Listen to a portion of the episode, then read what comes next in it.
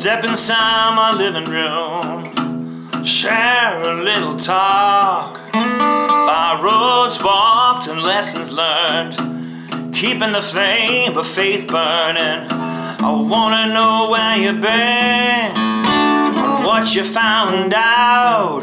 Spread some light in the darkness, spread it all about in the hat, in the hat,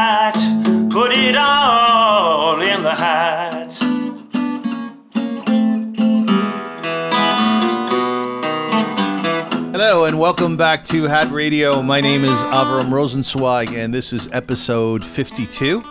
And I am here with, I always say my very dear friend, even though we just met, David Matlow. I mean, you make friends very quickly, obviously. right. We're very close after now only- we are. Now, uh, this is a very interesting show, particularly to all you collectors out there, all you Zionists out there, lovers of Israel, because David is the biggest collector of uh, Theodore Herzl memorabilia in the entire world, right? That's correct. Right. Now, when we say the biggest, we mean the number of things. Right. I have the largest collection. I may not be the biggest physical human that collects Herzl memorabilia, but I have the largest collection. I have over 5,000 items. Unbelievable.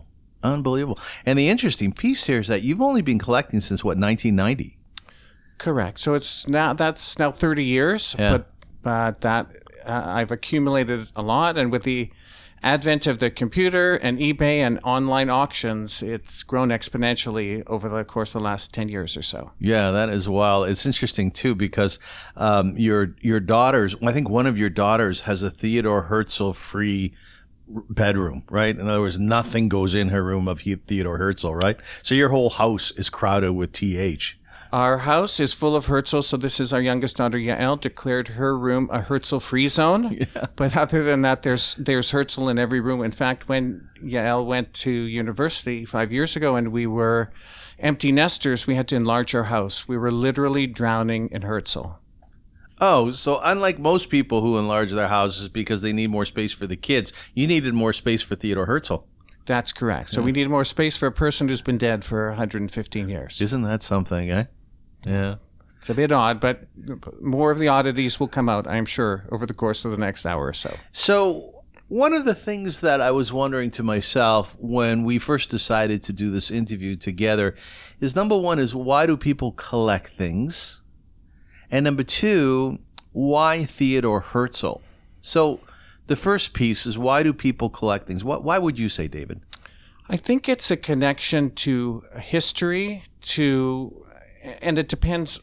Uh, different people collect different things. Obviously, stamps, coins, hats. I've collected all of them, frankly. Coca Cola stuff? Coca Cola memorabilia. By the way, you'll notice the glass I put out for you is a Coca Cola. I'm honored. Yes, I did that in your honor. Uh, thank you. I, You're I collected Coca Cola memorabilia, uh, Toronto Maple Leaf memorabilia as well, and it's really a it's a way to remember and connect with a different time, and especially collecting Herzl and Zionism related memorabilia. It co- it connects to the to the mystery and the longing and a period of time before there was a state of Israel, and it helps me appreciate the work that went into it. And through my collection as well, inevitably I I find things that existed in Europe before the Holocaust, before the Shoah, and it's really given me appreci- an appreciation of the depth of that community that's now lost. yes. But it emphasizes for me that there wasn't always a state of Israel. We were, we were born in the same year, 1960, so we grew up our whole lives with the state of Israel. Mm-hmm. That's not true for my parents. And for my grandparents, it was a dream that came true. And some of the mystery and some of the wonder is lost because it exists. But through my collection, I tap into that longing and that mystery and that desire and the sacrifice that went into creating this miracle. Can you? Are you a type of person who can let go of things? very difficult. In, in my collection is a one-way trip. I have doubles and triples of things, in part because it's so much I don't know what I have. Yeah. So a normal collector would part with something and and use it to lever a purchase for something that they don't have. But so far, I'm not able to part with anything. So Our home is really a uh, it's a Herzl house, but also in different nooks and crannies of the house, there are uh, remnants of my old collections. So, so I'm like that too. I, you'll notice that my art is up around my place, and I have sold one piece. I guess I'm like Vincent Van Gogh that way, not in terms of my talent, but in terms of my ability to sell stuff. And the reason is, and, and tell me if this resonates with you at all, is I want to benefit from my art. I want to enjoy my art. I want to see it. So right now you're you're the holder, you're the archivist, you're you're the museum of Theodore Herzl collection that you have. I get will you give that away? Will you what happens to it later on? So that's a that's one of the most often asked questions. What's going to happen to your collection later on? Which a lot of it's a uh, um, a euphemism for when you die. When I know you you, didn't yeah. mean it that way, but that's how it comes out. You should live a long often. life, David Matlow. Exactly. Yeah. Um, I have, over the number of years, given away some of the items in my collection to be displayed. So in in two of the JCCs in Toronto, there's something from my collection, a Herzl portrait that's portrayed. There's one in the Herzl School in Chicago, which maybe we'll talk about a little later on. A, a portrait there is in the Shalem Center in Jerusalem. If someone is going to show and uh, exhibit hang up a Herzl piece, I'll happily give it away because this is all for me a mission to communicate what Herzl did and his relevance. Uh, and so I'm I'm quite I'm in the process of giving an item to the Museum of the Jewish People in Tel Aviv because they're doing a, a Herzl dis- display. And someone called me from Israel to say, would you leave in your will the collection to the the Herzl Center in Jerusalem to for a display of Herzl memorabilia? And I, I said, if you're going to display it while I'm alive, you can have it. Oh. It, uh, I believe, I have a national treasure of the Jewish people in my home in Toronto, with the exception of Yael's room, and I, um, and in a, it doesn't much make sense to have it in my home in Toronto. People come, their tours come, school groups come. I, I talk about it in my home, but if it Oh, could they come to your house? they, I had a class trip from Bialik School, they, which is around the corner, a couple of years ago, and they walked to my house in three separate installments. and your wife Leanne is cool with this. She uh, she either is cool with it or she's just given up trying to control it. But yes, she's she is a she is a very a big supporter of this enterprise. Do they take their shoes off before they come They in? did take their shoes Yeah. off. It was winter time, so Okay, t- uh, Bialik uh, Bialik came. I've had a visit from some uh, uh, delegates from the Knesset. Oh. Came to see the collection. Uh, various uh, Shinshinim, uh, the the um, from the, from UJA who are on a year of service in Toronto. They've come. Diller, These Diller shin- have come. We should say, Shinshinim are, are young people prior to them going, they going into the army. Right, young emissaries. Young emissaries, and they come here, and they're lovely people, aren't they? They're fantastic, and Yeah. and so people come. I've had a board meeting of the Canadian Zionist Federation in our house, so they could see Herzl. I have the consul general has come to visit the collection. It's my pleasure. It, it's there to for people to learn from and learn about Herzl, and, that's that's part of what I'm pleased to do. And from time to time, if someone asks for a piece that they will show to help communicate this message, it's my pleasure to to give it out. So the two points or the two questions that I asked before. Uh, Why does one collect, and why do you collect Theodore Herzl? So you said it's your it's your uh, connection to history. That's correct. Th- that I totally get. I understand that. I think that's probably why I learn history, why most people do. Uh, that would be our connection. Um, you know, I'm doing Daf Yomi right now, which means I'm studying Wow, a good for you. Talmud, Talmud every single day. And of course, it's not a historical document, but it certainly talks about those days, 2,000 years ago. And when I'm learning, um, I feel as though I'm there in spirit. So that leads to the next question is how close are you with Theodore? That is a very interesting question. Sometime I have 20 25 letters signed by Herzl. Yeah. And when I hold one of those letters in my hand, this is obviously a piece of paper that he held in his hand, signed it, either dictated it or uh, wrote it and signed it. I feel a connection to Herzl the person.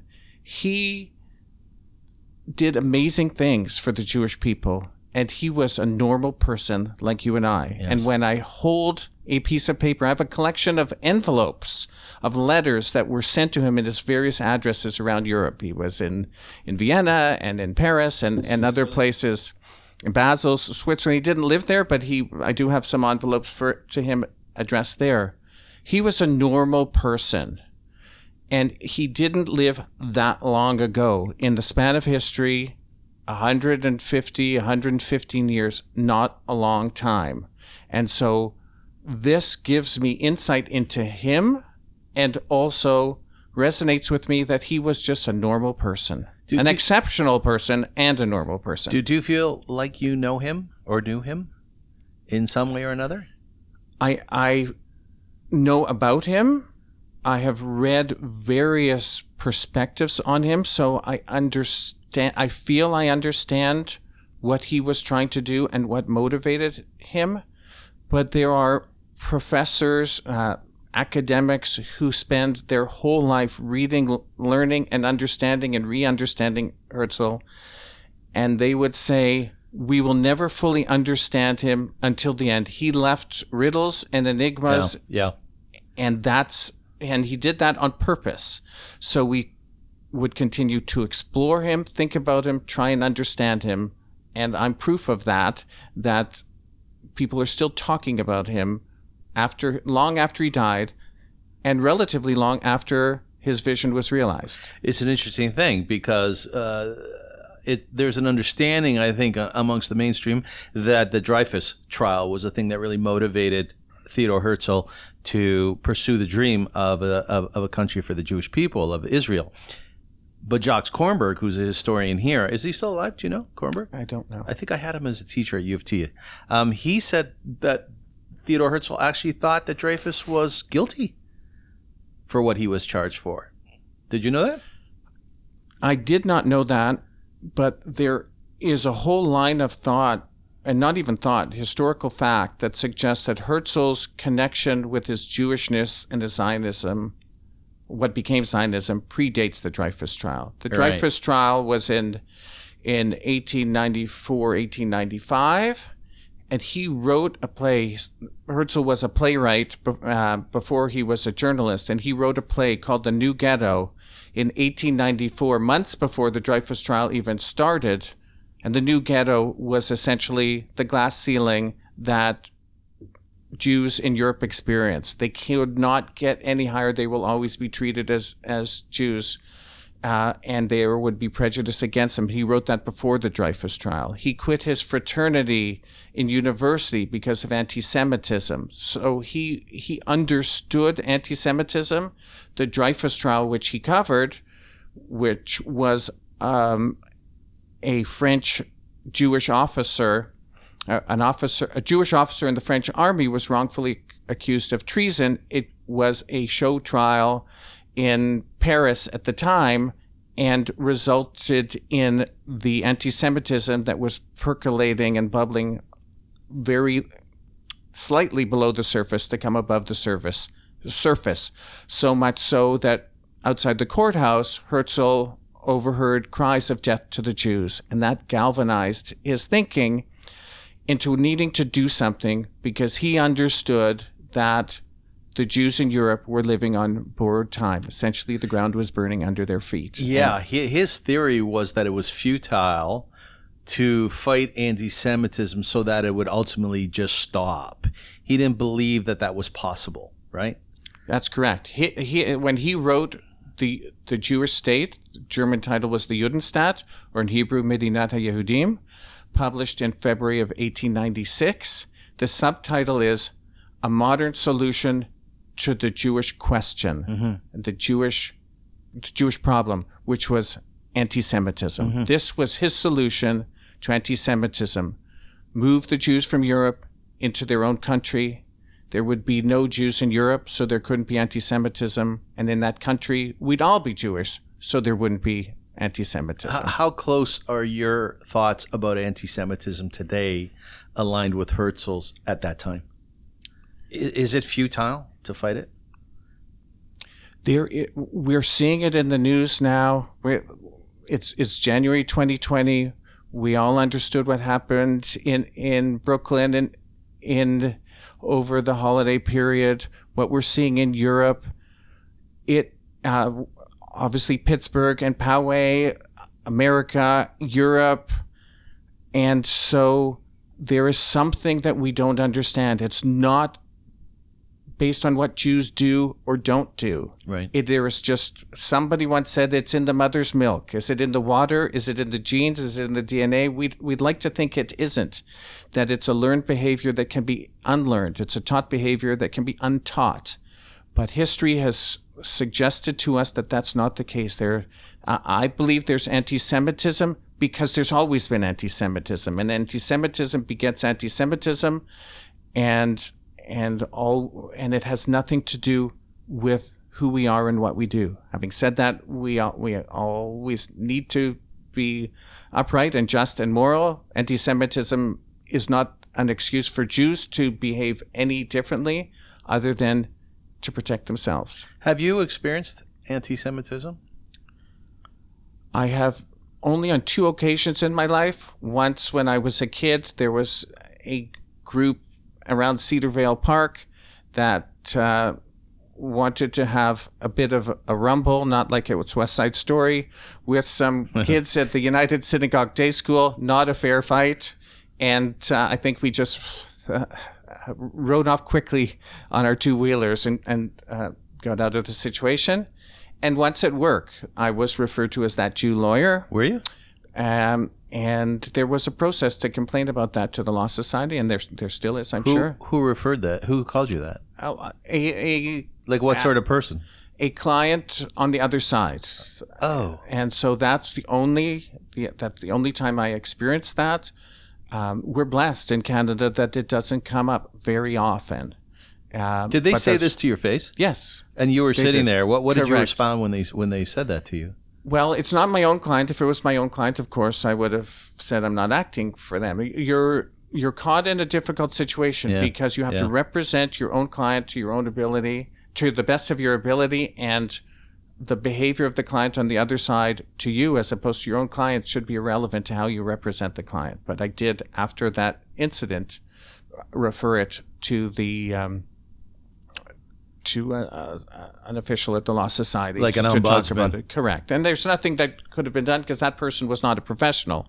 Had that person, that was a client on the other side, and it those are the only two occasions. And I, I consider myself blessed that I've only experienced those two extremely minor incidents. We in Canada are living in a blessed time, mm-hmm. right? As Jews in Canada at this time, literally never been better for the Jewish people um, in Canada, and to have the existence of the state of Israel as well. Never, never been better. So we don't understand, other than through through reading and maybe watching the news in passing, what it was like in the 20s, 30s, or in the 1500s Yep. for the Jewish people. When you see a man being punched in the head by a bunch of kids in Brooklyn, uh, or you see the aftermath of what happened in Pittsburgh and in New Jersey, are your feelings as a Jew, or perhaps your comfort level as a Jew, different than it was, let's say, two or three years ago? Like on one hand, you say Canada, we're very blessed, and I happen to agree with you. But on the other hand, there is uh, uh, definitely an increase of anti-Semitism here as well, and most definitely in the United States, and for sure in Europe. It would be irresponsible to ignore it and not be worried about it. Of course, I'm worried about it, and and sometimes I wonder, are we living here in Toronto or those in New York City? It's not very different. Are we like the Jews of Berlin in 1933 that didn't see it coming? In Berlin, the- the a significant percentage of the the uh, lawyers and judges were Jewish. The media, the department stores, everything that Yeah. Yeah. everything that not very different from here. And so um, we need to be on guard. We cannot be complacent. At the same time, we we shouldn't be unnecessarily panicked, but we need to be vigilant, and and the community needs to be thoughtful and organized. And I know it is. I, I have a role in the in the Jewish Federation, and I'm as any other uh, member of the community following it in terms of being careful about security and being vigilant and see something, say something, and all of that. We do need to be vigilant because we're not immune. No one is immune. And uh, that's just a, a reality. So I, I know that you've had heavy involvement in the United Jewish Appeal, and for those of you who don't know what that organization is, it really is. Uh, it's the central body. It's it's it's the fundraising arm of the Jewish Federation of Greater Toronto, and it's really the central body. It's the government of our community, as New York would have one, as Flo- different cities in Florida and in Europe and so on. Uh, you actually were the chairman or the chairperson of the campaign in 2015. That's correct. Which is pretty Co-chair. pretty cool. How much money did you guys raise? $59 million? Yeah, good for you. Yeah. Good for you. That's a lot of bread. You know, I used to work for them. I do. I was there for seven years. Yeah, but I, I actually have a bone of contention with really mainstream Jewish community and not mainstream Jewish community. I I've sat with a few consul generals from Israel and said to them, "What's the plan?" And this was over the last number of years when I was heading V'ahavta. What's the plan? What's what's the plan for anti-Semitism? Is there anything down on paper that we know of? Because it will proliferate, and it has proliferated. And for all intents and purposes, there really wasn't one. I think now we're kind of scrambling for one. And I, I know some of the details too, because I've been in discussion with one of some of our leaders. But David, if you go on the street and you ask your fellow Jew, okay, uh, are you familiar with any plan or even steps to a plan? More often than not, the answer is going to be no. And I know that because I've asked people. I myself am actually working on a plan to fight anti Semitism, which I will present to the Federation and I will actually publish on Facebook and let other people know about it. Not so much because I think my plan is great, it's fine, but because I really want to kickstart something important. So I'm not sure that we're really on top of fighting anti Semitism in the way that, that you stated. I'm not certain that that's fully correct. We can always do more. We can always do better, of course. There was a dinner, the Negev dinner, a couple of months ago, proceeds of which went to to fund a new organization who will be focusing on anti-Semitism. There are a number of grassroots organizations developing to fight anti-Semitism. There's a whole new security strategy that's being created. We can always do more. We can always do better. And frankly, yes, it's important to have organizations and institutions deal with that, but it's also up to each of us individually in our own little world to um, be, frankly, emissaries of the Jewish people. Agreed. Agreed. Uh, th- there will haters will always hate. There will always be anti- anti-Semites, but we shouldn't do anything that gives validity to perspectives that that that people may have or may choose to have because that's just a reality. I think we always we're always representatives of our families, of our communities, of our religion, of our nationality. When we travel abroad, we're representatives of Canada, and we're always representatives of the Jewish people. So we each individually have a responsibility, and together we have to do the best we can. And as I said at the outset, sometimes it has nothing to do with, with who we are. It's it's just there. We're we're either capitalists or socialists. We're either Right. we either keep ourselves separate or we're assimilators. We're either rich or we're we're paupers. We're everything to everybody. Um, because it doesn't matter what we are. There is really no um, logical basis to the degree of and the vehemence of the dislike or hatred to Jewish people that have we've experienced in our history. There, there's theology and and and all of that that we've had no nothing, uh, uh, no nothing to do about someone else's theology. Yes. But all all we can do is what we can do, which is always to be, try and be good, just, fair, because we're looked at as representatives of the Jewish people, whether we like it or not. Do you have a, a handle at all on hate, be it levied at the Jewish people or be it directed at the Afro Canadian or the Afro American community? Like, do you ever sit down and think, like, we are not a bad people by any stretch. We're actually a very good people. We're very charitable. We're very giving. At the core of who we are is l'reach kamocha, which you should love your brother and sister as you love yourself. And that is not limited to loving a Jew Correct. right? And I've been thinking about this a lot, David. Is what is really at the core of this hatred? Do you have any thoughts on that? I think it's fear of the other, fear of people who are different. Much of it is economic. The concern that other people will take what I have or take the opportunities that I that I have. Yeah. We've been perceived Jewish people have been perceived to, to be that and now we may look at other cultures who come into Canada and tr- think the same what we're seeing in in the United States. It's much of it is economic, and as I'm a follower of, of musical theater, our kids are all interested and involved in musical theater. And in South Pacific, one of the songs is you have to be taught to hate. Yes. It's you're not it. Uh, in notwithstanding what I said about it, it appears that anti-Semitism is in the mother's milk, or there may be a gene for it. It really isn't. It's it's acculturated it's it's picked up, and so we need to not teach ourselves or our children or our grandchildren to fear difference, but to embrace difference, and we do that pretty well in Canada, frankly, compared to any probably any other country in the world. Yes.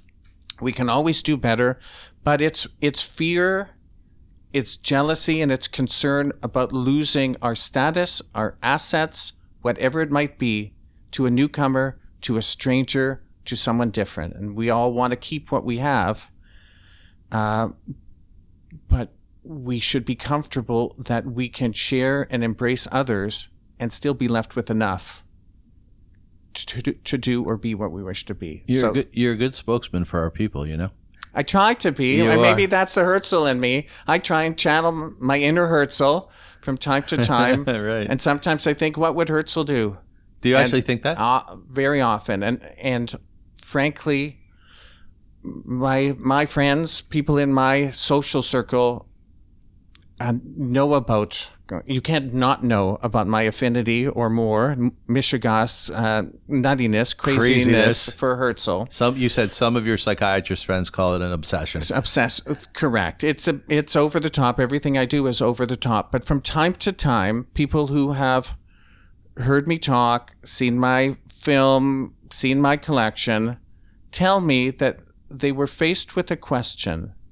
Should I do something or not do something? Should I plan a concert? Should I create a symposium? Should I take a new job? Should I go on this trip? Uh, and and they say, what would Herzl do? Yeah. Herzl would do it. And so uh, that's one of the lessons of Herzl is go out and do things. Don't just talk about doing things. Go out and do them because that's what Herzl What was did. his What was his classic line? If you will it, it is no dream. Yeah, which which seems like it would come from a musical, doesn't it? There, there was a musical, uh, Dory, that was at the Leopoldlands Theater years ago. Yeah. I did was I didn't see it, but you're absolutely right. That's a universal thought. Yeah, it comes from Herzl, but the idea of being optimistic and not being saddled with the conditions of your birth, or not being uh, so discouraged that you don't think you can change the way things are now. Yes. That's Herzl. Don't just talk about changing something, go out and do it. And the idea in Herzl's day of 18, in 1896 in Vienna, where he lived, the idea of there being a sovereign, independent Jewish state with all the glory and the warts as well. But I, that idea was the most preposterous, ridiculous, crazy idea anyone ever had. Yes. And it happened. So one of the lessons of Herzl is if that can happen, anything you set your mind to can happen if you don't just talk about it, but set out to make it so. You know, this is a really uh, interesting piece that you touched on in terms of your relationship to Herzl and why your booby Archie and Goldie. Um, they lived in Israel, right? They had a place in Israel. Or your family used to go there. They moved there. My grandparents, so these are my father's parents, Archie and Goldie. They The Matlows, yeah. correct. They they both came from Mulch in Belarus, found their way to Toronto after the First World War, but dreamed of a Jewish state. Worked towards it, worked canvas for the UJA. My grandmother sold oranges door to door to she? raise money for Palestine. So they tell me. Yeah. Um, and when Israel was born, this was the fulfillment of their dream. And in 1954, they sold their their house out on um, Shelbourne, I think, in, in near near Bathurst and St. Clair. Yeah, They here in Toronto, Here yes. in Toronto, and they bought a home in Ramat Gan, which is a suburb of Tel Aviv, and we would go there in the summertime in the 60s. So you you were born in 1960, the same as me. I'm just a few months older than you. And and in their apartment, they had a picture of Theodore Herzl, right? That's correct. And you saw that. And upon your grandmother's uh, demise, upon her death in 1991, was it? That's correct. You asked for that picture, That was my inheritance from my grandmother. I asked for that. Which was your first piece in your collection. That's right? item one Item in one. the collection. Yeah, that's, ground zero. That's right. Uh, that, that's item one. It was my my grandparents had a a villa there. It was really very unusual for Israel in the fifties and sixties, and so in the main room there was a picture of Herzl in a very regal frame in a very prominent spot and as you indicated on my grandmother's passing, my grandfather predeceased her in the 60s. Um, I asked for that. And when we opened up the frame, what it was was a giveaway from the Haaretz newspaper. It's a prominent Israeli newspaper from 1960 Yeah. on the occasion of Herzl's 100th birthday. So even now you can buy them on eBay for 10 or 20 dollars. There were hundreds of thousands of them. But my grandparents thought enough about the importance of this to take it to be framed and it hung in their home. And it was that that wasn't unusual because there were many homes, and I, that's why I have so many things in my collection. There were many homes and, and offices, Zionist centers when we grew up that would have a Herzl picture, photograph, a bust, a sculpture, which was really how the dream, Herzl's dream, was kept alive after he died Right. by just like an, in if you go into a, a, a teenage boys room they may have an auston matthews picture or a bobblehead somewhere in their house as connection to the toronto maple leafs and the vision a different vision a different dream frankly Yeah. but the people would have herzl because it's a, a way to keep the dream alive and a, and a tangible reflection of their d- desire to help make it happen And he was an auspicious looking fellow, that long beard, similar to Abraham Lincoln's, right? that's correct Yeah, yeah. And in ni- 1896, uh, I think it was the first Zionist convention, they used to wear top hats. Well, Herzl was a, I mentioned before, he was a playwright and a journalist. So he really summoned all of his talents to the Zionist enterprise. And one uh, as a playwright, he was a dramatist. He understood theater and street theater. And the, the Zionist Congress was street theater. When he went to Basel, the first Zionist Congress, which was the first meeting of Jewish people to help talk about their own issues for thousands of years. It was in Basel, Switzerland. So this was organized before internet, the telephone, I guess, just started. So how do you organize a conference of delegates on a shoestring budget with people, hundreds of people from different places around the world, including from America? Yeah. to come to Basel at a certain time in August of 1897, he sent someone ahead of time to book the venue. And when he gets to Basel a couple of days ahead of the Congress, his emissary booked a beer hall. Like the, like the Monarch Tavern, let's say, for the Zionist Congress. And Herzl said, uh uh not gonna This is not the picture that we want to show the world. So he booked what's, I was there uh, 10 years ago. For your It 50th still birthday, exists right? for my 50th birthday in Basel. It's the it's like Massey Hall, the equivalent of a Massey Hall, which is a, an old time concert venue. Which aesthetically makes sense. Correct. It was a beautiful building, the most prominent venue in Basel, and he insisted that everyone wear a tuxedo. All Mm-hmm. the delegates wear a tuxedo. Like my mother used to say, if you want to be taken seriously, dress seriously. And so everyone wore a tuxedo, and he wanted to show the world in the photographs of the day that these these were serious people doing serious work. Yeah, you know, I was really struck by uh, your most prized possession in your collection, and tell me if I'm saying this correctly or otherwise. It's called a, a Carnet de Bal. Correct. Carnet de Bal of, of Fanny Wolfson. Explain explain what that is. So a carnet de bal, and I had to learn, I had to Google this myself Yeah. when I acquired it. It's a ladies' dance locket.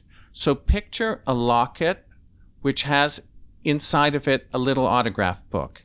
It may be one inch by one inch and a half. Mm-hmm. That would sit on a chain because it has a, a loop that you would put a chain through. And there is a springing device on the side of it where you would put a pencil, and when you take the pencil out, it would spring open, and inside the locket was a, an autograph book. And women would take these autograph these books to get their dance partners to sign it, like a dance card. Yeah. And Fanny Wolfson was the wife of David Wolfson. David Wolfson was Herzl's successor when he tragically died, and when Herzl tragically died in 1904. So After working himself to death, right? that's correct. yeah. So this locket was obviously taken by Fanny Wolfson to all the Zionist dances, meetings, um, get-togethers, and she had it autographed by the prominent Zionists at the time. And the top one is Herzl himself, who signed as Benjamin, his Hebrew name. Binyamin Zev Herzl. So there are very few items that he he signed as Benjamin, but this is one of them and all the other prominent Zionists at the time, Max Nordau, Katz Nelson, Israel Zangwill. I describe it as the, the Zionist equivalent to a 1927 autographed Yankees baseball. Or a program from, again, a musical, West Side Story, as you mentioned, right? Correct. That Yeah. first edition has all all this Zionist celebrities uh, in this in this locket. So that is my prized possession. So, so the thing that, that brought me to this topic was that um, there was a, a ball going on. now, I know that in our day and age, we have galas. Our community has many of them to raise money. You gave an example before of the Jewish National Fund, uh, who raised money for you know an entity to fight anti-Semitism a few months ago. So it kind of makes sense in our day and age. But you're thinking, okay, here's the genesis of the state of Israel. It's only at the dream part. I understand why Herzl's assistant went out and got uh, almost like a bar or what have you. I get that because he's thinking, okay, we need to be modest. We don't have a lot of cash. We got to do this in any way we possibly can. It's really the meat of the conversation that's important. But Herzl was an interesting fellow because he wanted to show through the aesthetics and through the physical uh, that we were upstanding, that we uh, were not necessarily poor. In other words, when the state of Israel was going to come, we were going to budget for it. We were going to pay for what we needed to pay for. Uh, his vision was a very sophisticated one, really. That's absolutely correct. What Herzl did was he began to put in place the infrastructure for a state in creation.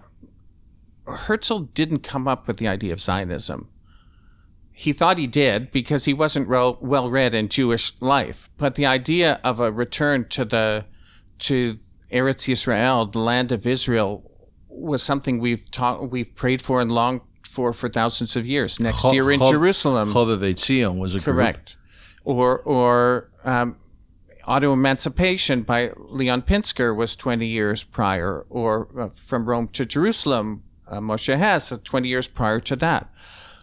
The reason why Herzl is known and and memorialized and understood by people in addition to me is because he went out and did something Yeah. about it Right.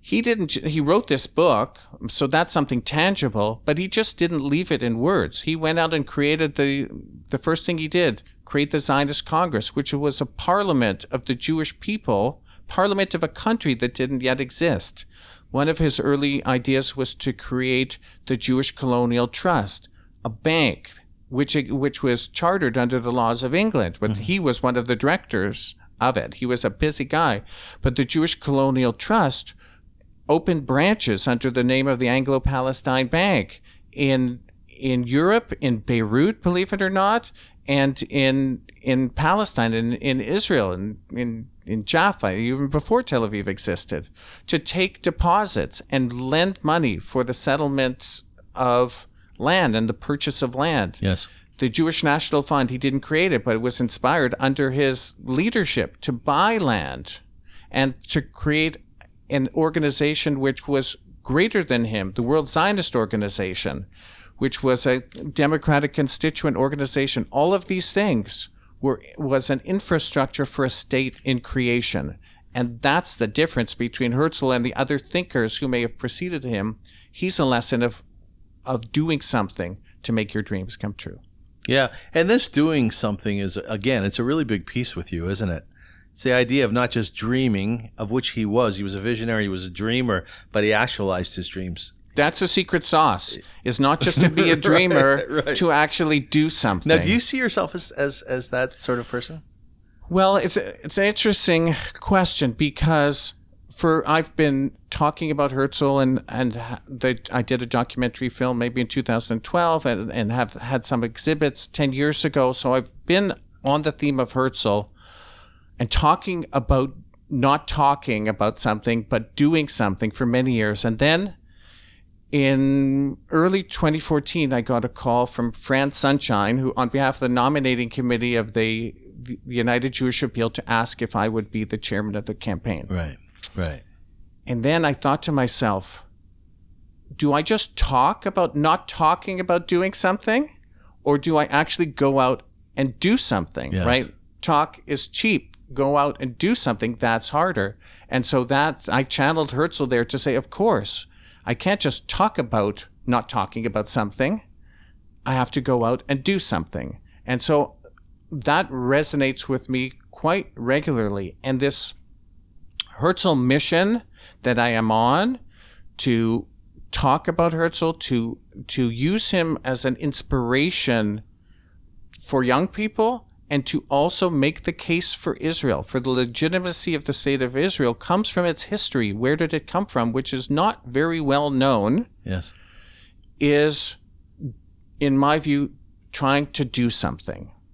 To, to the other element of Herzl is he used his skills and talents towards something he believed in. As I said, he was a playwright, he was a journalist, he was a lawyer too. But initially, smart, right? Smarter than me, he saw, he stopped being a lawyer, but he used all that knowledge and all that wisdom and threw it at something he cared about, which was the future of the Jewish people. There can't could not have been anything more important than that. Yeah, he came from secular parents. His father apparently was a very auspicious business person. That's right? correct. And as you said, he himself was a lawyer initially, um, and he gave that up to write, to be a journalist. He gave it up firstly to be a playwright, and the reason he gave up being a lawyer is apropos anti-Semitism. His ultimate goal professionally was to be a judge, and in Austria, where he lived at the time, yeah. judges could not be Jewish. Yeah. So so he experienced anti-Semitism. So he pivoted, as they say now, and did something different. How was he taken seriously, David? Because he, firstly, you referenced earlier his looks. His looks were very regal. He looked like a king.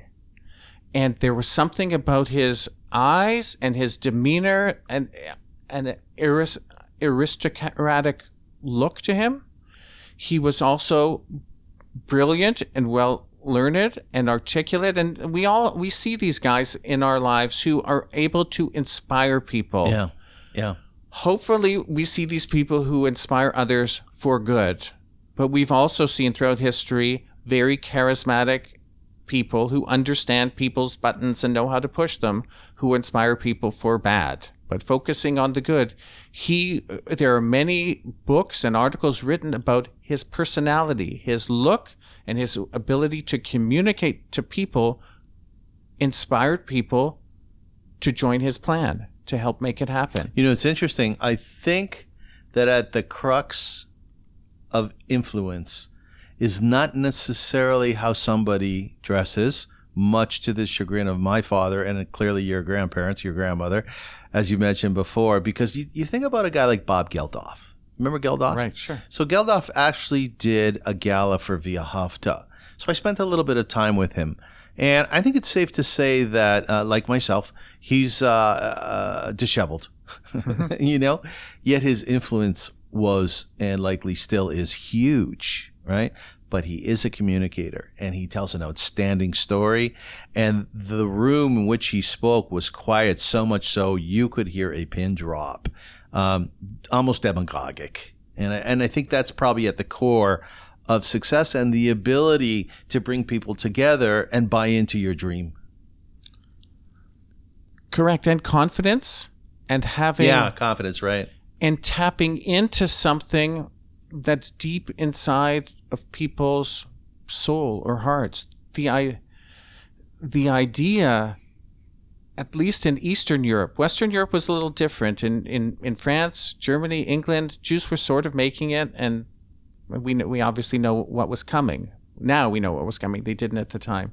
But in Eastern Europe, I picture Anatevka, life where you were always subject to the whim of the police commissioner or the Tsar or whoever. And the idea that there was a different way, there was a better future, there's a path out of this. There's an ability for the Jewish people to be free and to actualize our own creativity and and and look look after ourselves for better for worse and not be subject to the whims of other people is such an obvious thing for us now but it was a novel idea. Chaim Weizmann, who later became the first president of the state of Israel, was Yes, a he did. very prominent Zionist, Zionist, great leader, responsible for the leadership of of the of the Jewish people between the world wars. S- reports that when he first read the Jewish State, Herzl's book, in 1896, it was like a bolt of lightning mm-hmm. came out of the sky. It really illuminated a path to a future out of despair. And that's the Herzl had the personality to inspire people that it was possible. You looked at this person, he thought he, he was he the Messiah? Of course not. Was he the king of the Jews? If, if so, he was eh, self-appointed. But people looked at him as a leader, different than anyone that anyone had seen for hundreds of years. And because Herzl understood politics and that whole lay of the land from his days as a journalist, Yes. he was able to arrange meetings with very prominent leaders the Pope, the Sultan of Turkey, the Prime Minister of England, and those visuals, different than the selfie visuals we would understand now, but certainly photographs and word reporting suggested to the readers that this is a guy who's onto something. He may very well do it. So let's join the plan. You know, it's also a fascinating thing about such visionaries, such dreamers, that while they're alive, and if they can actualize their dream, it can be something which is very magical, very mystical, have a real illumination to it, a real shine to it. But, you know, unfortunately, it doesn't always end that way for them personally. Like, you think about Moses. Moses never went into the land of Israel, right, David? That's It's correct. the last parsha, last portion in the Torah. That's correct. Herzl died in 1904. Clearly, he never saw the establishment of the state of Israel. And also, I think, it, did he have three children? He did. They did not do so well, right? It's a very tragic, tragic story. Uh, he had a daughter, Paulina, son Hans, and then a daughter, Trude.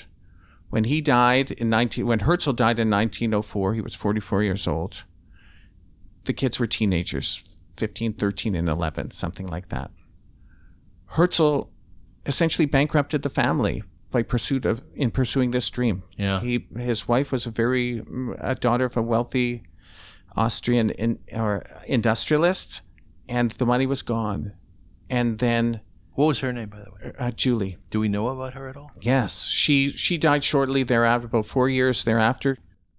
And you could sort of understand her. I married a lawyer. I married a playwright. What the hell happened? And then for the last eight years of his life, Yeah. my husband gallivanted around the world pursuing this, what was then a crazy dream, which we now know is a realistic dream, yes. spent all our money, and then died. Um, and so she was resentful of, of Zionism. She died a few years later. The children were orphans under Herzl's will, and shows you what the rights of women were in in Austria in the early 1900s. Herzl was able, under his will, to determine what happens to each of the children. Not the mother, didn't go to the mother. Went to three separate foster, uh, three separate guardians, and they were separated. And at the, to make a, a, a a long sad story, a short sad story, the oldest daughter died in the 30s of a drug overdose. Yes. Her brother committed suicide Shortly afterwards. shortly thereafter and wanted to be buried beside her. The daughter, Trude, was married but died in Theresienstadt, uh, concentration camp during the, the Holocaust. Got she had one child, Stefan Norman, who was sent out of Austria and uh, lived in England and then America. And when he learned after the war that his family perished, he committed suicide. Oi. So Herzl has no descendants. Oi. We're, we're all the the beneficiaries of his work, Whoa. and his children and his wife sacrificed for Do, it. do, do you, this is a stretch, but do you see yourself as a bit of a descendant? Maybe that's not the right word, but in other words, you're the one who's keeping his memory alive, uh, not only of the visionary and the dreamer, the Theodore Herzl that we see on the stamp on a horse, but of the human being. I don't see him as I don't see myself as a descendant, but I see myself of, of, as having an opportunity to keep his name and his vision alive. The vision exists, of course. The state of Israel exists, but Herzl talked about the point of Zionism is not just to have a plot of land, but what kind of society we're going to make on that land. When you on that land, if you allow the Jewish people to uh, have their own control and enable creativity to come out, let's create a model society. And that work uh, is ongoing and will ever be ongoing. And inspiring people to not give up on Israel, not get too frustrated when they re- read the news, not lose the wonder that it is a miracle. If you go there, you're walking in a miracle. We're so uh, logical that we don't believe in miracles, but the existence of the state of Israel is a miracle. And part of my mission and the reason I talk about and exhibit and show my collection is to show that it wasn't always thus. And most more importantly, if we take it for granted, Yeah. it may not always be this way. It's our responsibility. Much of the hard work has been done, but the hard work is not finished. I, I love in that light. I love how you've embraced Israel. I mean, s- similar to myself, we come again. We were born in 1960, so we we both know Gilligan's Island, right? A three hour tour. exactly. Well done. We could sing it if you like. Um, so we both we both were brought up in a time where the the story of Israel, the existence of Israel, was something which was really foremost in our home and in our homes. And and you know, you write about your trips to Israel. You you went to Mount Herzl. You said on one side is Yad Vashem. Yad Vashem, of- course, is the uh, it, it, it's an entity within Israel that remembers uh, the Holocaust, right? Right, correct. And then and then on the other side of it is the military cemetery of Jerusalem, right?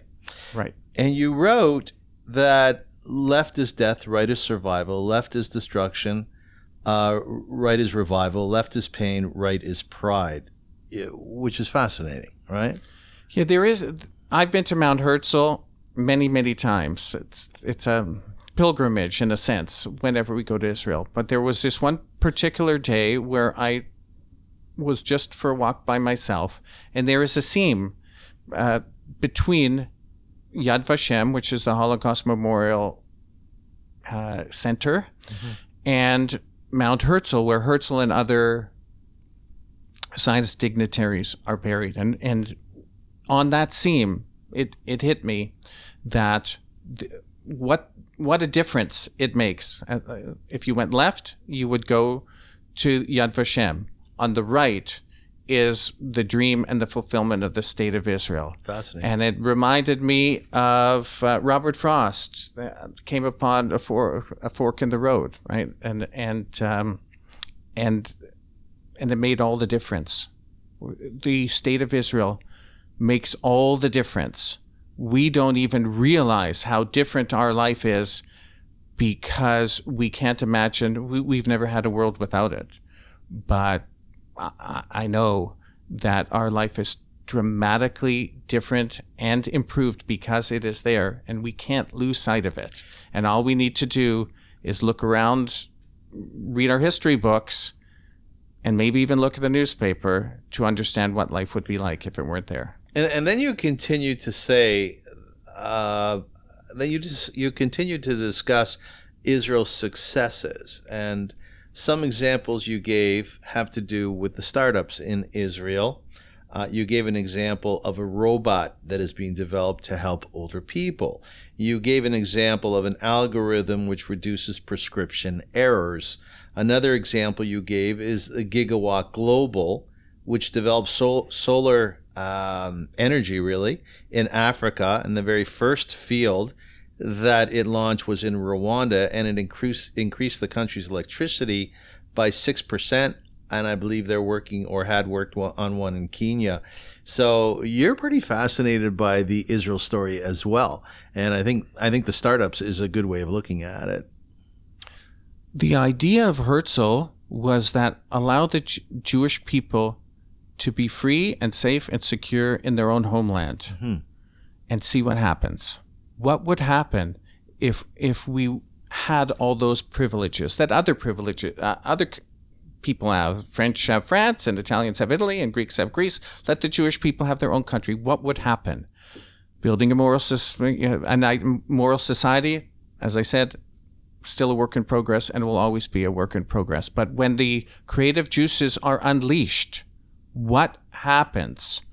And technology is one, uh, and the, the startups and the innovation, medical inventions, the, the USB key, the discs in cell phones, all of that, inventions that emanated out of Israel because of the idea that we are free to actualize our creativity. Herzl wrote a book. It's called Alt Neuland, Old New Land, yes. in 1902. As an aside, it was translated into Hebrew as Tel Aviv.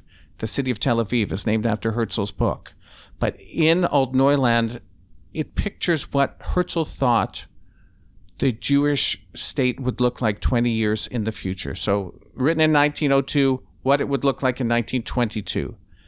There would be electricity. There would be uh, um, science and technology. There would be culture, there'd be innovation, there would be communal farming, a free press, there would be um, opera, there would be many things that were that are not that different than the Israel that actually emanated from his vision, and it is still um, in creation. So I'm fascinated.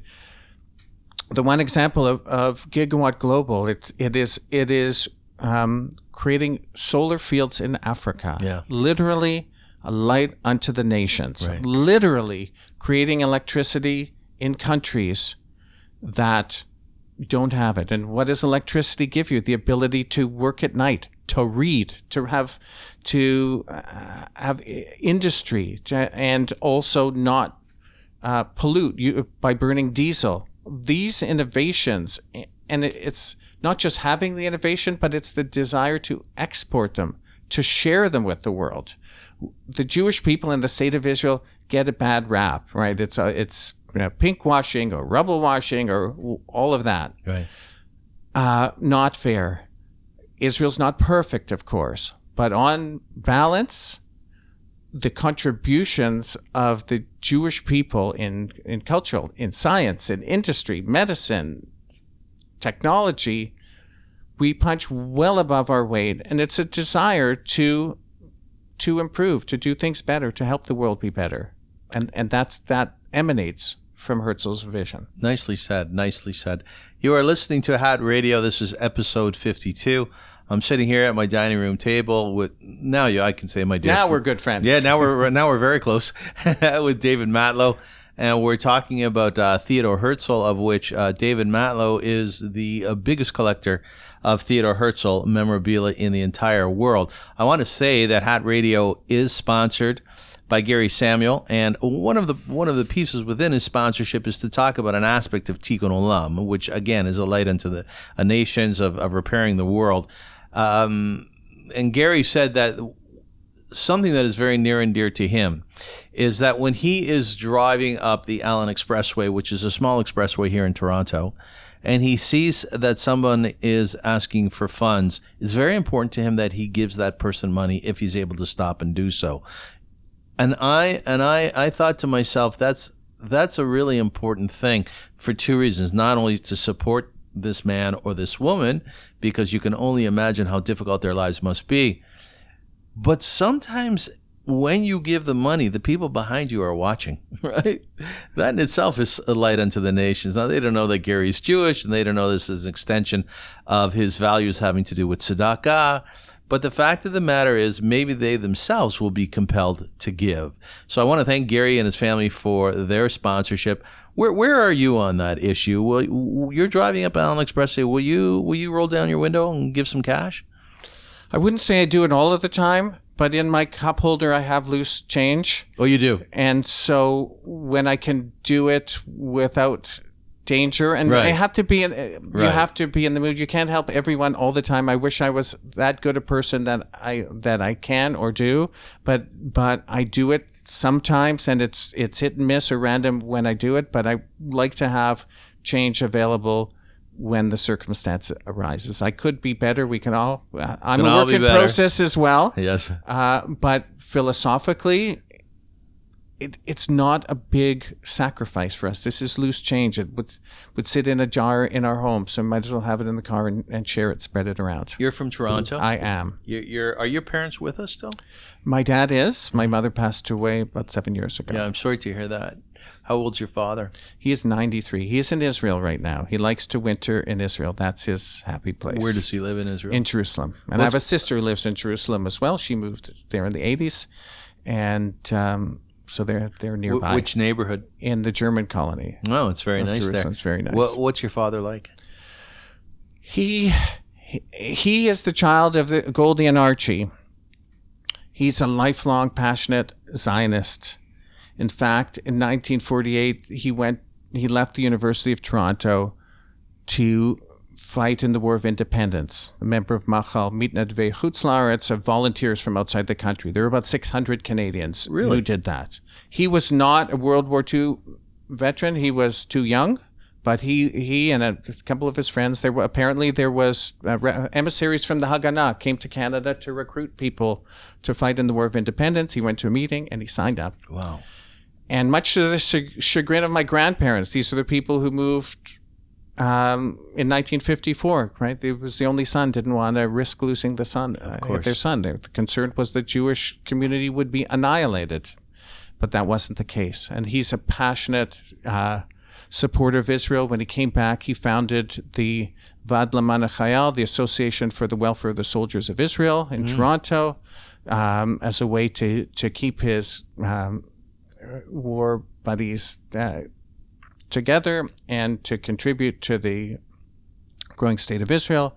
And he is a lifelong learner. He goes to, he's 93 years old, goes to, goes to lectures, goes to, he's, he's always inquisi- inquisitive re- reader, doer of the New York Times crossword puzzle. I can't do it for one minute. He can spend hours and hours doing it. of- Lover of the state of Israel. What kind of stuff does he read? He he is a fluent reader of Hebrew. Yeah. Uh, in the in the Israeli army, he was in, in the communications group because he understood Hebrew. He, uh, literature, as well as Bible, just about anything. Um, on the on the plane to Israel, he read uh, almost a whole John Grisham book, but he'll equally sit down and read Nechama Leibowitz or some other commentary on on the Torah. On the Torah. What what, um, what did he do for a living? Your dad? He was a jobber. He had a store on Spadina Avenue Yeah. and uh, socks, towels, um, sheets, uh, pajamas, things like that. Do you remember going down there as a kid? For sure, he was right across the street from the uh, on the old United Bakers. Was on Spadina Avenue. Yes. Had lunch there every day for twenty or twenty five years. Uh, so we used to go as a kid. Sometimes on the way t- when we'd spend a day to go to the exhibition. Right at the end of the summer. Yeah. uh, or ha- do something downtown. So absolutely, from I remember running around or riding on the the wheelie in, in his store. Yeah. How's he doing without your mom? He is he's awesome. It he's obviously very it was very sad. They were married for over sixty years, uh, and he made the determination not to allow it to break him. And he actually received a call during the shiva from a rabbi who's a friend of my sister Elaine's who lives in Israel, who essentially said, "Your kids need you." Yes. right? Your kids and your grandchildren. And now he's got, then he had no great grandchildren. Now he has seven great grandsons. Unbelievable. Um, and um, so he's he's sad and emotional. The Matlow men have very active tear ducts. So he wells up in him, and then it, I'm the only son, and me as well from time to time. But he's made a determination to keep going And his name and is his- Irving, and your mother, what was her name? Esther. Her name was Esther. your- Esther. Your, mother. What was she like?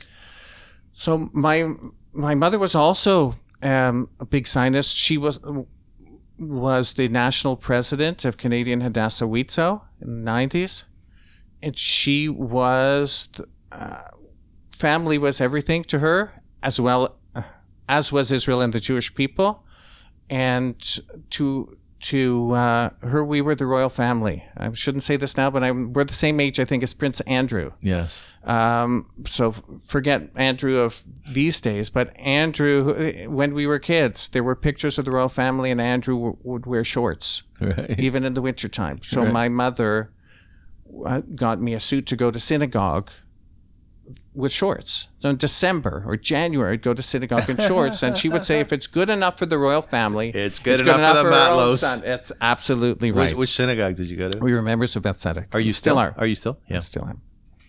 And and and was your mom a good cook? fantastic. She was a fantastic uh, cook. She this cooking, running the household. She had the philosophy, everybody all the time. Uh, uh, we were f- four kids, but then when we got married, there were eight spouses, and then uh, twelve grandchildren, and there, and so by the you know by 2010 there were a family dinner when my sister was in from Israel. There were 27 of us or so Oh, it's beautiful. they uh, we enlarged our house to make room for Herzl. They enlarged their dining room when we all left, so that everyone could f- sit around the dining room table. That's very and that special. was the her greatest pleasure. My dad too, when everyone would sit around the table. And so there was never, okay, David, you and your family this week, and my sister Ruth or Ann, you're next week because we don't have enough room. It was whoever wants to come, everybody all the time. That was her philosophy. So there's a closeness between you and your parents, or with your mother. Uh, there was with your mother, and there is with your father, correct. your sisters. You seem to be a gentle fellow. Well, I take that as a great compliment. Yes, you do. So thank you. Yes, you do, and and also a very uh, curious man. I am. Uh, while we're always learning, always growing, Yeah. and um, and I go off on tangents, uh, and to learn and try and understand. And so, yeah, I, I'm inquisitive, and Herzl is is one of those, is the main thoroughfare of my curiosity. But it takes tangents off, off to the side all the time. Like where? Where would it go? Well, my current interest, well, this is really niche, but on the same theme as Herzl, but from a different perspective, and this will sound very odd, and is the presence of Eretz Israel, the land of Israel, in world's fairs before Israel's independence. Okay. so that's really odd, and you think, well, what is that? What does that mean? yes. What does it mean? What does it mean? So I'll give you an example. Yes. Israel was created in 1948. Mm-hmm. In 1939, there was a World's Fair in New York City, in Flushing Meadows, where the Tennis Center is now. Yeah. Citi Field is, is, is where the World's Fair was. There was a Jewish Palestine pavilion at the 1939 World's Fair, as there was in the 1931 World's Fair in Paris and World's Fairs that preceded it. And what this was, was the Jewish community in America, as well as the Yishuv, the Jewish citizens of, of Israel, wanted to not only show off what they were doing, but to pretend to the world as if it's a country that already exists. And so there was, as you'd imagine in World's Fairs, areas for different countries. There was Jewish Palestine. Palestine wasn't a country yet. There was flag, flags of all the countries of the world. There was the Zionist flag, which is now the state of Israel. Yeah. And it's all about the longing and the efforts to create the Jewish state. So it's it's it's Herzl, but from a totally different perspective. That's my current tangent. What happens to a collector is when they get close to the end of collecting, they got to find something new to collect. So I'm pretty close to the end of Herzl.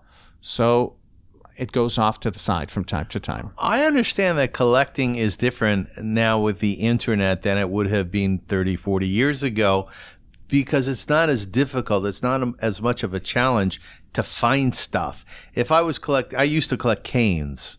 And I love the idea of driving up north on a Sunday and stopping at a farm and seeing that they were selling stuff, you know, old iron pieces or old boots and there I would find in the middle of all the stuff, some people call it crap, I would find a cane, you know, and I would buy it for three bucks. Now I just need to go on eBay. It takes that element of the fun out of it, but the cost benefit, there's also the ability to access things that are available around the world. You wouldn't yeah. be going to a, a cane shop in Australia very readily, but if there's a cane in Australia that's posted on on eBay, you it can come to you but you're also competing with cane hunters from around the world as well. Yes, the cane hunters. You, you know, you know what? I uh, my my imagination, my mind was really running when I read about your most prized possession, and that it came uh, with 900 other pieces. And I'm thinking to myself, man, David sitting there, probably with your family, opening these boxes and finding treasures inside there. What was that the case? It was fantastic. So I bought a, a collection from a, a friend of my sister's who uh, lived in Israel. Sadly, he, he since passed away. And I bought the entire collection, and it came a couple boxes a week. It may have been 14 or 16 boxes. So it's two boxes a week for eight weeks. Oh, that's exciting too. It was really fun to open them up because some of it was sight unseen. There was an index, but it's hard to wrap your head around an index of 900 pieces, and it wasn't all, all indexed. And, uh, I remember one time I opened a box, and it was on December 9th, 2009. So why do I know it's December 9th, 2009? Because in the box was the program from a Zionist ball, like we talked about earlier, that was held on December 9th, 1909. Oh, wow. 100 years to the day. Wow. Before. And, and there were Herzl letters, all kinds of items that I had never seen before. And I got emotional opening it Did because you? this, this is a connection to our history. Our history is unique in the world and precious.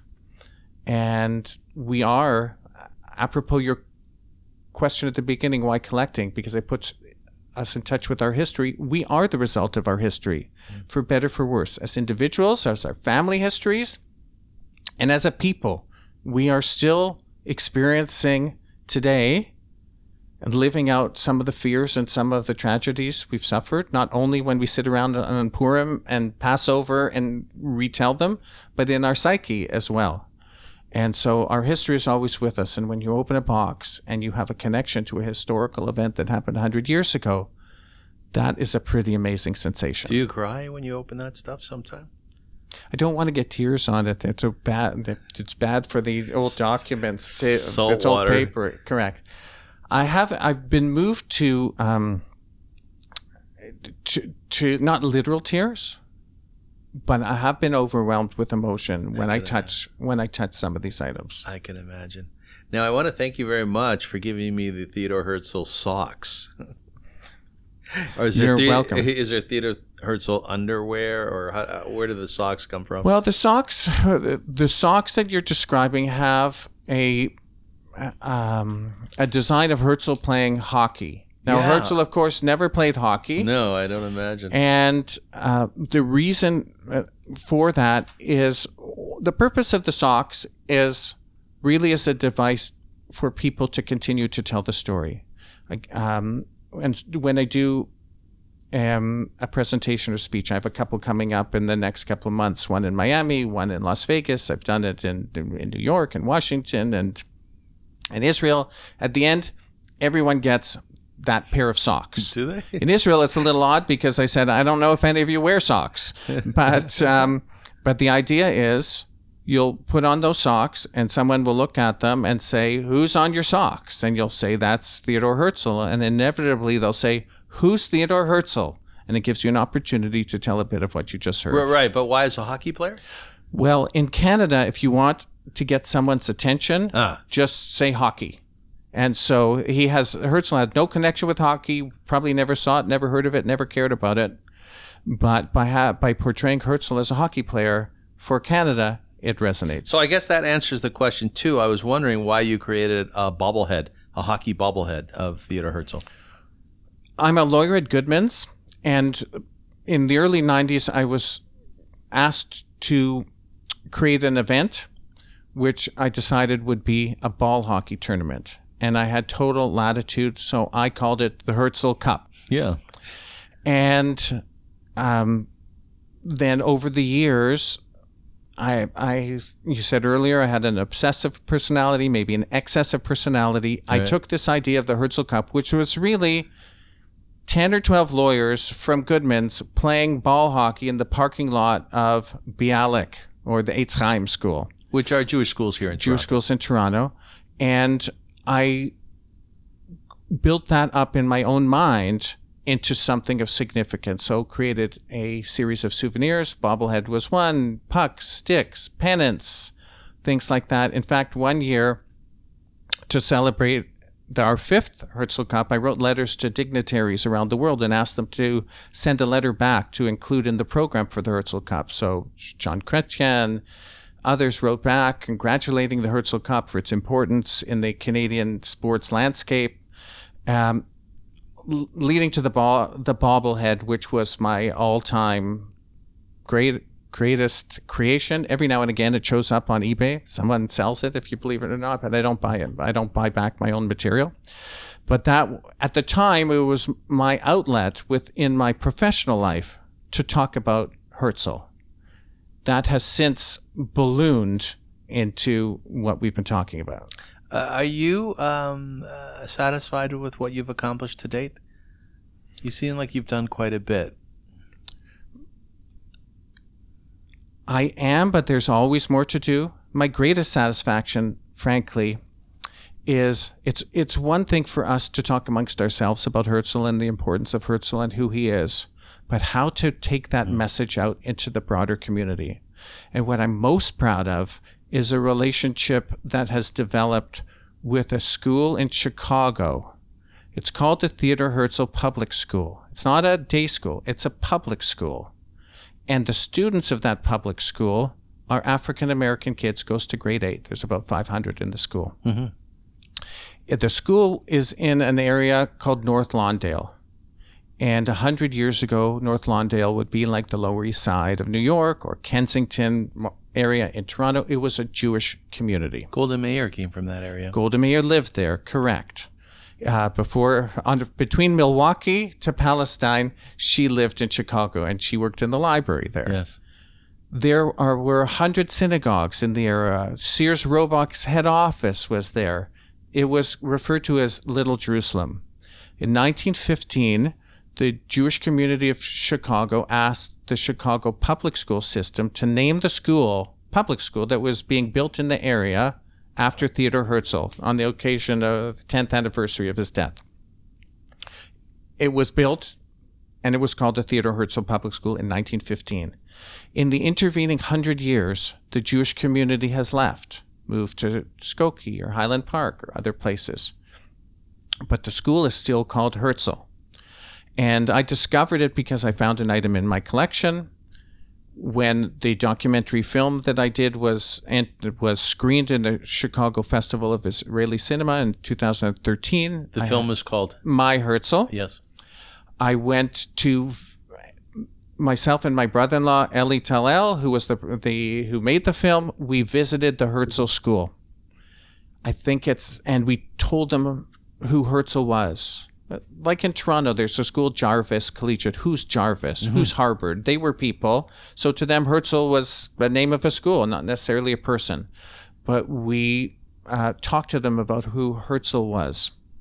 And, and then the festival hosted them to see the film. And I, and I offered to the principal, uh, a very inspiring educator, independent of the Herzl story, uh, named Tamara Davis, that if you want, I'll come back every year to tell the kids who Herzl was. Mm-hmm. So over the six years, that relationship has ballooned significantly.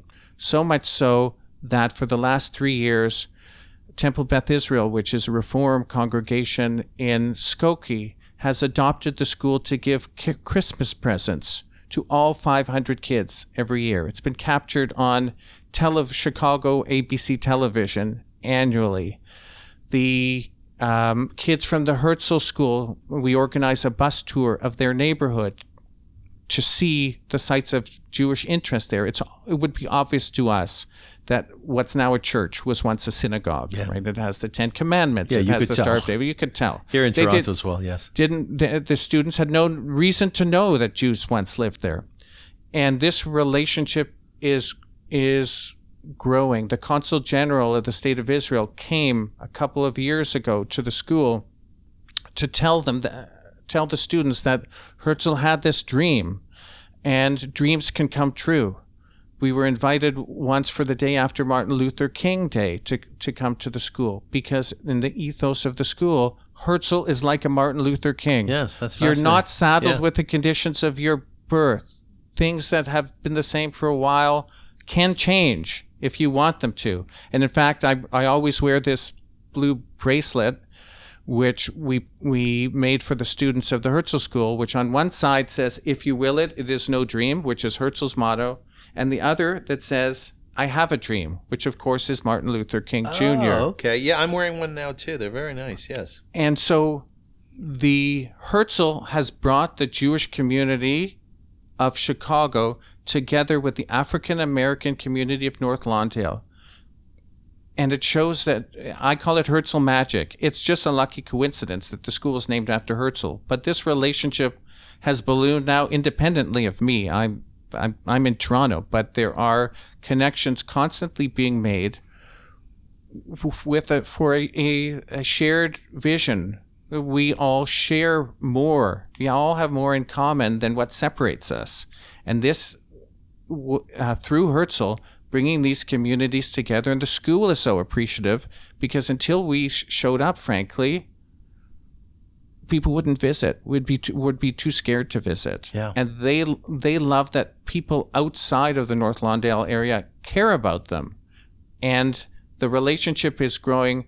The next iteration of this will be in may where the school is is undertaking a art and speaking contest on the theme of Theodore Herzl and why he is important and presenting it on uh, on May the 1st to members of the local community and members of the Jewish community to bring communities together. There are serious racial issues in the United States and, and, Chicago in particular. And if Herzl can be a vehicle to have people share what we have in common and not focus on what separates us, then I say that Herzl would be very proud that that's happening in his name. Yeah, Dave, I'm really happy that uh, I interviewed you. You're, you're doing great stuff, man.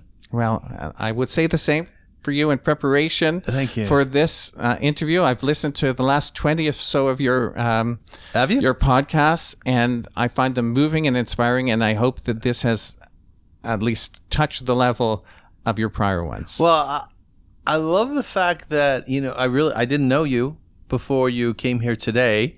Uh, I knew your wife when I was a kid from right. Kitchener, but you and I, our paths never crossed. And to sit here and listen to what you've you've done, um, you're just a regular guy, part of our community, right? But you've really stepped up. You really have. You've really made a concerted effort to make a difference in so many people's lives through your own passions. And very often I talk about what our listeners can take out of these interviews. And I would suggest really strongly that in the case of this interview with you, um, it's really what Herzl said, which was you dream it, you can do it. Get out there and do it, right? And you have. You really have.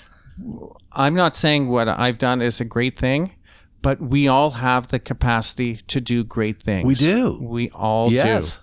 Yes. And I, uh, you know, in Yiddish, we say Yosher Koach, like, well done on your life so far. You should live a long life to 120, you and your family. But uh, I love your story. I really do. Thank you so oh, much. it's terrific. It's terrific. And I and one of the reasons that I do Hat Radio is because I want other people to hear the stories of folks that we walk by on the street, you know, or we might be see in synagogue on a Saturday, uh, or who knows, walking through one of the buildings downtown where you go for lunch you never really know who somebody is until you sit and talk with them.